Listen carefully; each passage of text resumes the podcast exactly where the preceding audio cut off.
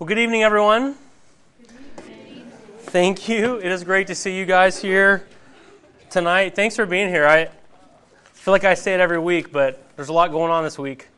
And I know you guys are feeling the crunch of uh, final projects and presentations and papers, and then this dark black cloud looming about four days from now. And uh, I think it's a beautiful thing that you're here, that you're taking this hour to, to stop and to worship and to remember uh, who you belong to and who loves you. We are finishing our series on the Psalms. I was telling a friend uh, 11 or 12 weeks on the Psalms feels really inadequate to, to cover the riches of these 150 Psalms. So I, I hope that you'll keep, uh, for those of you who've been trying to read through the Psalms, who've been doing a Psalm a day or a Psalm a week or whatever you've been doing, I hope you'll, I hope you'll keep doing it. But we've been talking uh, in this series that we're calling Speaking to God because God is a God who speaks to us who spoke creation into existence, who has spoken to his people through the prophets throughout the Old Testament, who sent his Son into the world as an act of his speaking, his very word made flesh. And he speaks to us now through his Holy Spirit and his word. And he cares about us so much. He loves us so much. He wants us to be able to relate to him so badly that he gives us words to speak back to him when we don't know what to say. And so we've talked each week through these different modes of our heart.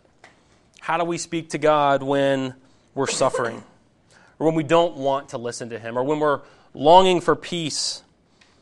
Or in the midst of chaos? Or when our lives feel shaky? Or in our anger? Or when we long for a true home? Last week, when we don't feel forgiven. And we're going to finish the same way that the Psalms finish, speaking to God with a song of praise. Uh, of course, all the Psalms have elements of praise. They are songs of praise.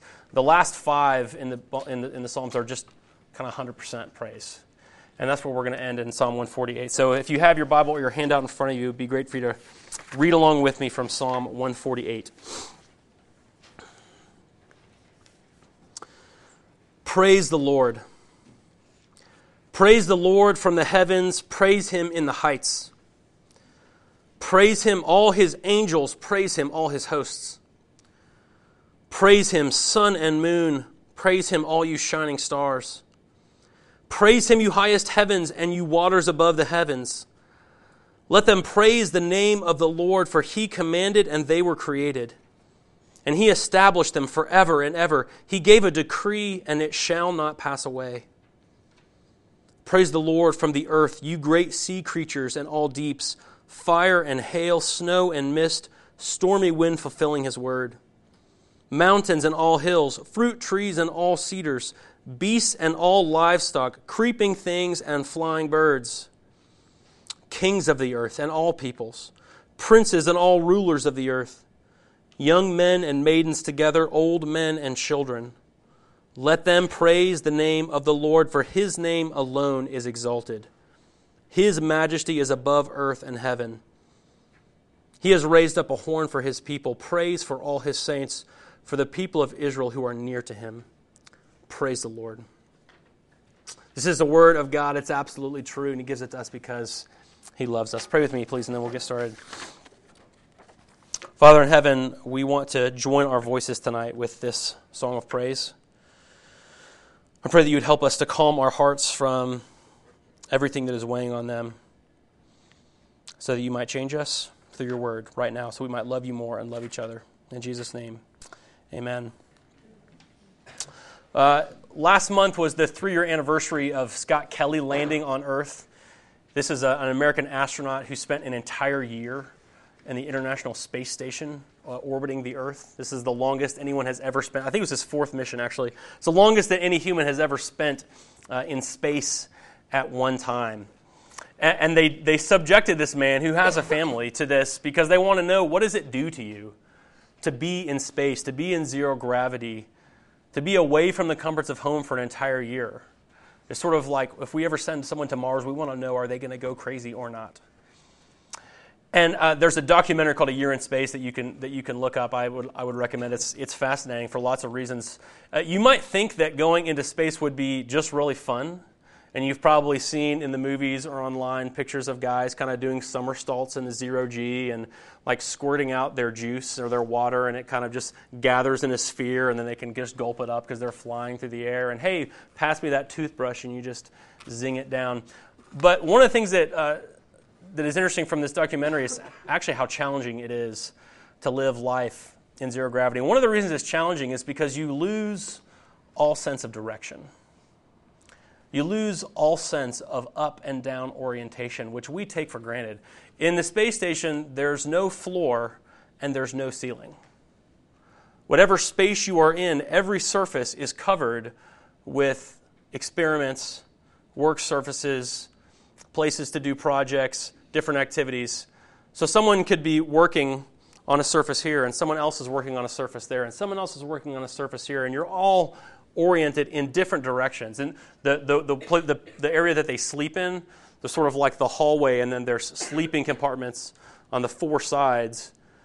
And so you can imagine you wake up and you have this sense you haven't really been lying down because you can't lie down. You're just kind of zipped up in your sleeping bag, and you come out up, but someone else is coming this way out in the morning, and someone else is coming this way. It's very disorienting. You have no sense of, of up and down. In, our own lives, we are often so overstimulated by the things that are stressing us out, so overstimulated by our to do lists, so overstimulated by exams coming up, by summer jobs and internships that haven't settled, by the trauma of just navigating relationships, that we get disoriented. We lose all sense of our proper up and down direction. And Psalm 148 helps us reorient to up and down. And the claim of, one, of one, Psalm 148 and the claim of all the Bible is that our proper orientation, our proper top and bottom, side to side, is a life of praise to God, to the Lord who made us and who loves us. And my hope tonight is we'll see that when we live out of this proper orientation, it actually leads us to everything that we really want. It leads us to the experience of love and peace and satisfaction and joy. So, we're going to see three things about this life that God orients us to. First, that we're created for praise. Second, that we're positioned for praise. And third, that we're rescued for praise. We're created, positioned, and rescued for praise. So, first, we are created for praise. The, this is this this psalm, this hymn, this poem is an expression of the totality of all that is oriented towards God in praise. L- look at everything that is listed out here that is supposed to praise God. His angels and his hosts, the sun and moon and stars, the highest heavens and the waters above the heavens, that's the clouds in the sky. Verse 7 the sea creatures and all deeps, the oceans, the fire, hail, and snow and mist, and stormy wind, like all of the forces of nature, the mountains and hills and trees, the beasts and livestock, the things that creep and the things that fly, and then finally in 11 and 12, everybody from high to low, from kings to old men and little children. Everything is exhorted to praise God. It's, it's a pretty exhaustive list. This is pretty much everything. This is the entire universe. This is you, me, everyone you know, everything you've ever seen or imagined is oriented towards praising God. And the reason that we're given in verse 5 is this For he commanded, and they were created. For he commanded, and they were created. Here's what this means it means, as someone who has a lot going on, as someone who's very busy, as someone who's very stressed, as someone who has expectations and deadlines, you actually have something in common with the sky and the mountains and the fish and the birds. And that thing that you have in common is who you were made by and who you were made for. That we are not just people who exist, we are creatures, which means there is a creator. And because we are made by God, our proper orientation is the praise of God. And, and humans are the, uh, we're the pinnacle of creation, right? There's something, there's something special about being a human. The way the Bible talks about is that you're made in God's image. Then, in a special way, we reflect the goodness and the truth and the beauty of, of who God is. So even though we're a little special, even though we stand out from the rest of creation, we actually tend to lag behind. We actually tend to be the part of creation that forgets who made us, that forgets to praise our Creator. Ha- have you ever uh, have you ever been in a situation outside? Maybe you're sitting by some water. Maybe you're watching the sun come up or go down. Maybe you're watching the stars. Maybe you're looking at a mountain view and you just felt moved. You've just felt emotional. You felt something stir inside you in terms of your faith in God. You can almost hear the mountain singing praises to God. You can almost hear, like the Bible says, the trees clapping their hands. Do you know that feeling? Have you ever had a feeling like that? I think a lot of you have. It's because they're acknowledging who made them. And that's what we are to do as his creatures as well. And so, the, my first challenge for you tonight is this is to not put off praising God for the next two weeks because of how busy you are. That no matter how stressful you are, no matter how many projects you have, don't say, you know what, when I get home for spring break, then I'm going to have a quiet time. Then I'm going to go to church. Then I'm going to listen to some praise music. Don't wait. We're always waiting. We're always putting it off because of how busy we are. And God is reminding us no matter where you are and what you have going on, I made you. And I made you to reflect my goodness. And so we're called to praise Him because He made us. We're created for praise. Secondly, tonight we're positioned for praise. Most of the psalm, verses 1 through 12, are about this, this exhaustive list of everything praising God. And then we have these last two verses. Of verse 13 says this it says, Let them praise the name of the Lord, for his name alone is exalted. His majesty is above earth and heaven. And, and the point here is simple is that God alone is exalted. Only God is exalted. Here's another way to say it God is God, and you and me are not. God is to be exalted, and you and me are not. Uh, I'm sure not everyone here tonight is a Christian. If you're a Christian, this is one of those things that sounds like really obvious. Like, no duh, God is God and we are not. No duh, God is to be exalted and not me. But I think if you're like me, this is one of the things we have the most trouble with. And in fact, functionally, we position ourselves most of the time in order to exalt ourselves, in order to make our name great in order for us to succeed, in order for us to get recognition, in order for us to get acceptance. We want to be great. And often, this is the thing that causes so much of the anxiety in our lives, so much of the pressure in our lives, so much of the exhaustion of the futility of running so hard after something that we are not meant for. Because God alone, and not you and me, is exalted. And so the challenge here is to remember your position. And your position is this not God. This may sound a little bit like a downer, like embrace that you are not supposed to be great. But here's why I think this is actually a gift and a blessing. Here's what this means this means you can actually be free from striving after your own exaltation. You can actually be free of running after it. You can be free. And here, here's, here's what this looks like. Have you ever uh, participated in an activity, in a hobby, in a job, in some kind of uh, enterprise or exercise that you just loved? That you just had that sense, like, man, I was, I was made for this. This is my jam. This is what I'm good at. This is what I love to do. Maybe it's singing in the choir. Maybe it's fly fishing. Maybe it's doing market analytics for small businesses. Maybe it's doing clinical rotations with doctors. Maybe it's running a half marathon. So, what, have, do you know that feeling? You're doing something like, this is my jam. This is my thing. I love this. And it gives you that, that feeling of satisfaction and contentment and purpose. It's fun, it's joyful. You know that feeling? Here's what, it, here's what it means when you embrace that position is that that's what it's like when we worship.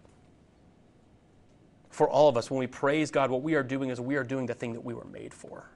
We're doing the thing that's our jam. We're doing the thing that we love to do more than anything else. the thing that fills us with joy. Do you know why you ever feel emotional when you sing worship songs? It's not just because songs are emotional, it's because you're doing what you were made to do and it feels good. It's actually the thing that will lead you to fullness of joy, but it requires that you embrace your position, which is one who's under God, the only one who has majesty, the only one who's worthy of praise. We're positioned for praise. And then lastly, tonight, we're rescued for praise. This psalm ends talking about rescue in verse 14. It says this He, that's God, has raised up a horn for his people, praise for all his saints, for the people of Israel who are near to him. He has raised up a horn. What, is, what does that mean? Raising up a horn, that's, that's a symbol for a ruler exerting his power. And in fact, some, some Bibles translate this phrase, uh, instead of raised up a horn, raised up a strong deliverer. This is the ruler, this is the king using his power to rescue his people. It's using his power to rescue us and to draw near to us. God has rescued us and God has drawn us near. How should we react to that? There was a, a story in the news a, a few years ago about a woman named Jessica Buchanan, who was an American aid worker working with a Danish charity in Somalia, which is, uh, as you may know, one of the most dangerous countries in the world. Uh, she was working with a charity that was trying to help kids learn how to recognize and avoid landmines. And she was uh, in a car with another worker from her organization one day, and they were stopped by a man with a gun. The doors and windows were pounded on, then forced open, and their car was hijacked, and they were kidnapped and taken away out into the out into the country, away from any other towns or villages, and kept as hostages for 93 days.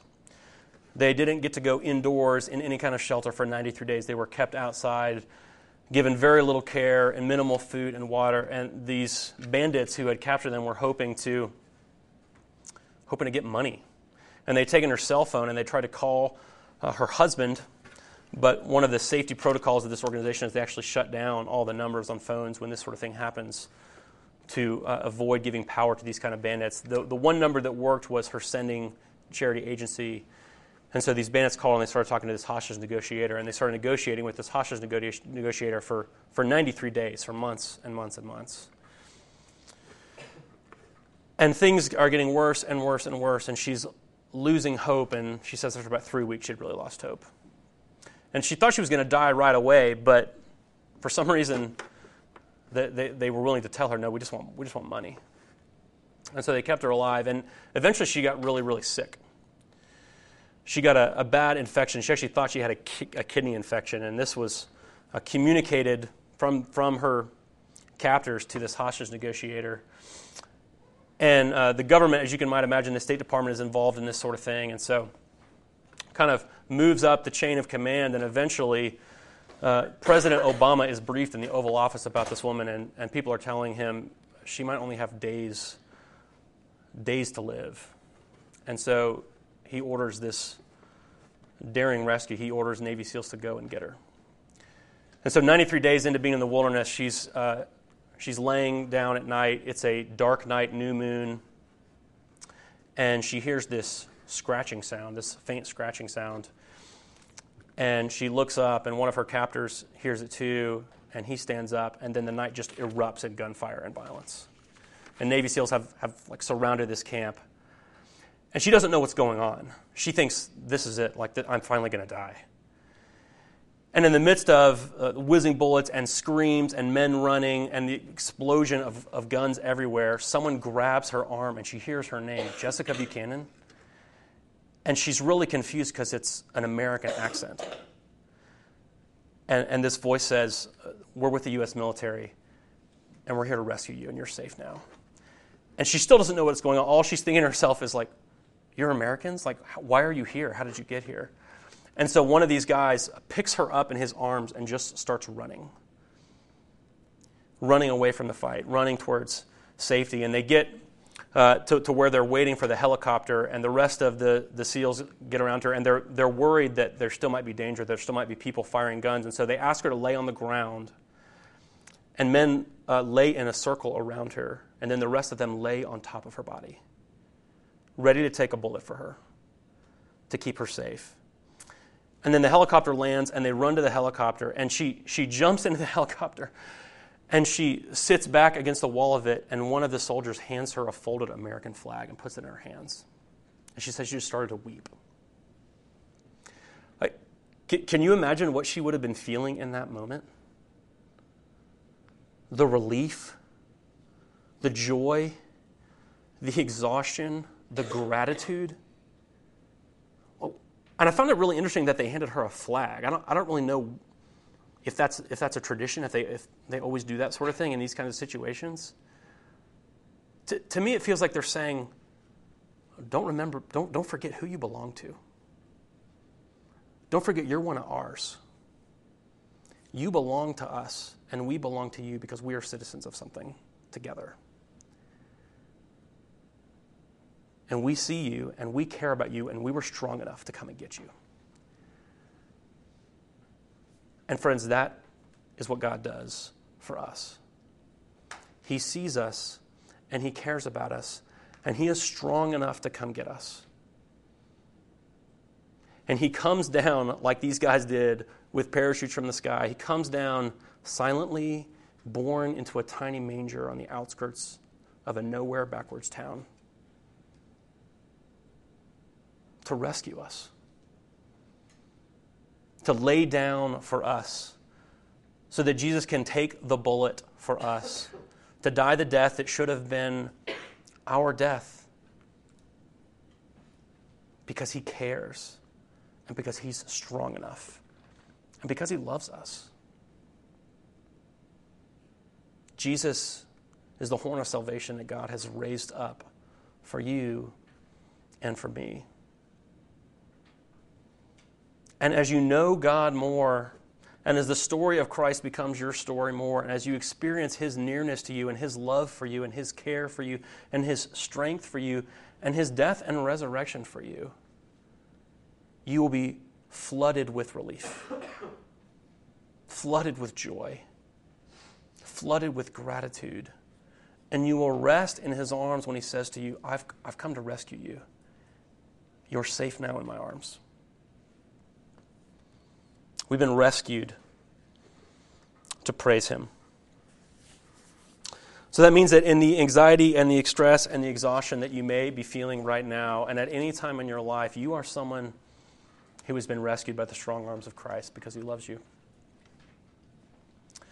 My, my hope for this semester, my hope in this series on the Psalms is that you have begun to learn or are learning in a deeper way that God really sees you and really cares about you, and that you actually can come to Him with the fullness and the rawness of every real emotion of your real life.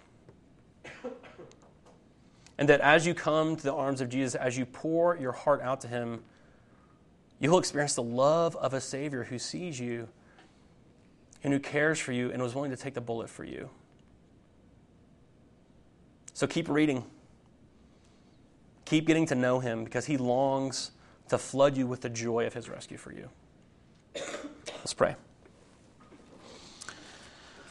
Father in heaven, we praise you because you've rescued us in Christ. Jesus, we adore you and we thank you that you saw us and you loved us and you exerted your strength to come and get us and make us safe. Safe from sin and death, safe with you for eternity. Lord, help us to experience and to understand and to contemplate that love more and more so that we might overflow with love and praise back to you. I pray this in Jesus' name. Amen.